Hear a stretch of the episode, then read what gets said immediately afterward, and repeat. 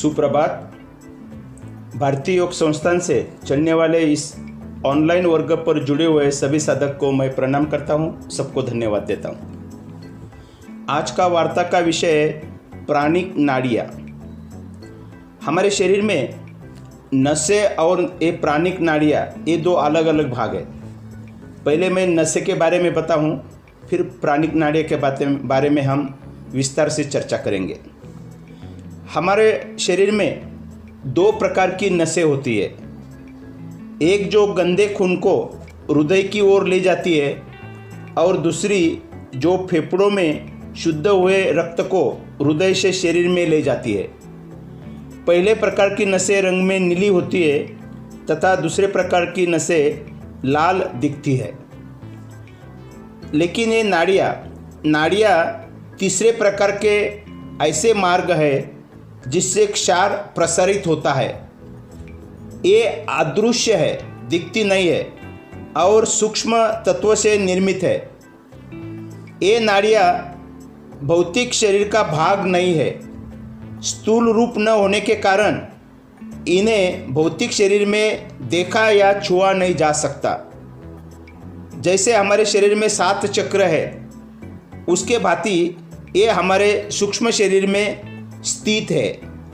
बोले तो ये नाड़ियाँ दिखती नहीं है।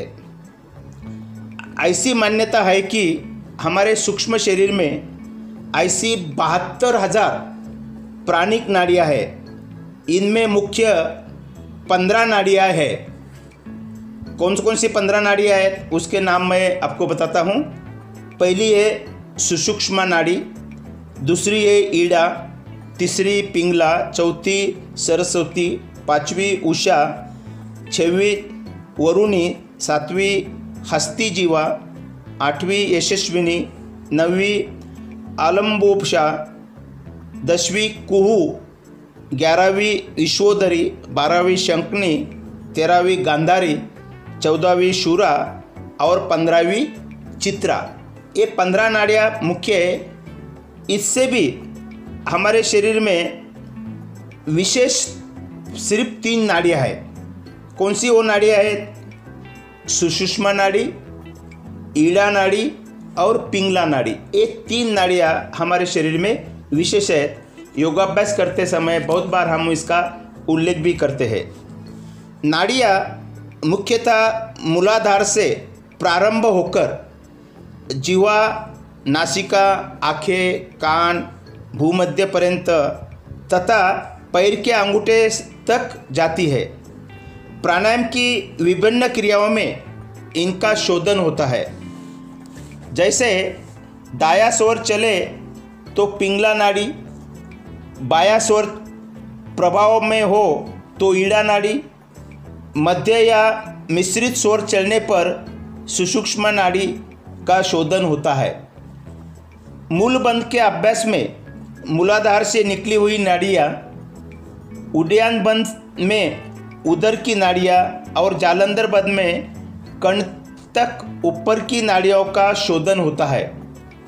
प्राणायाम की विभिन्न क्रियाओं में कभी श्वास को बाहर निकालकर रोक लेना व कभी अंदर लेकर रोकने में इन प्राण प्रवाही नाड़ियों का बल मिलता है तथा प्राण को सुचारू रूप से यथास्थान पर ले जाने की क्षमता इससे प्राप्त होती है। हमारे शरीर में जो 3 नाड़ियाँ हैं वो सबसे अधिक महत्वपूर्ण है। ईड़ा नाड़ी, पिंगला नाड़ी और सुषुम्ना नाड़ी। साधक स्वर साधना तथा ध्यान का अभ्यास करते हुए इन तीनों नाड़ियों को सक्रिय बनाकर चेतना के उच्चतम स्तर की अनुभूति कर सकता है।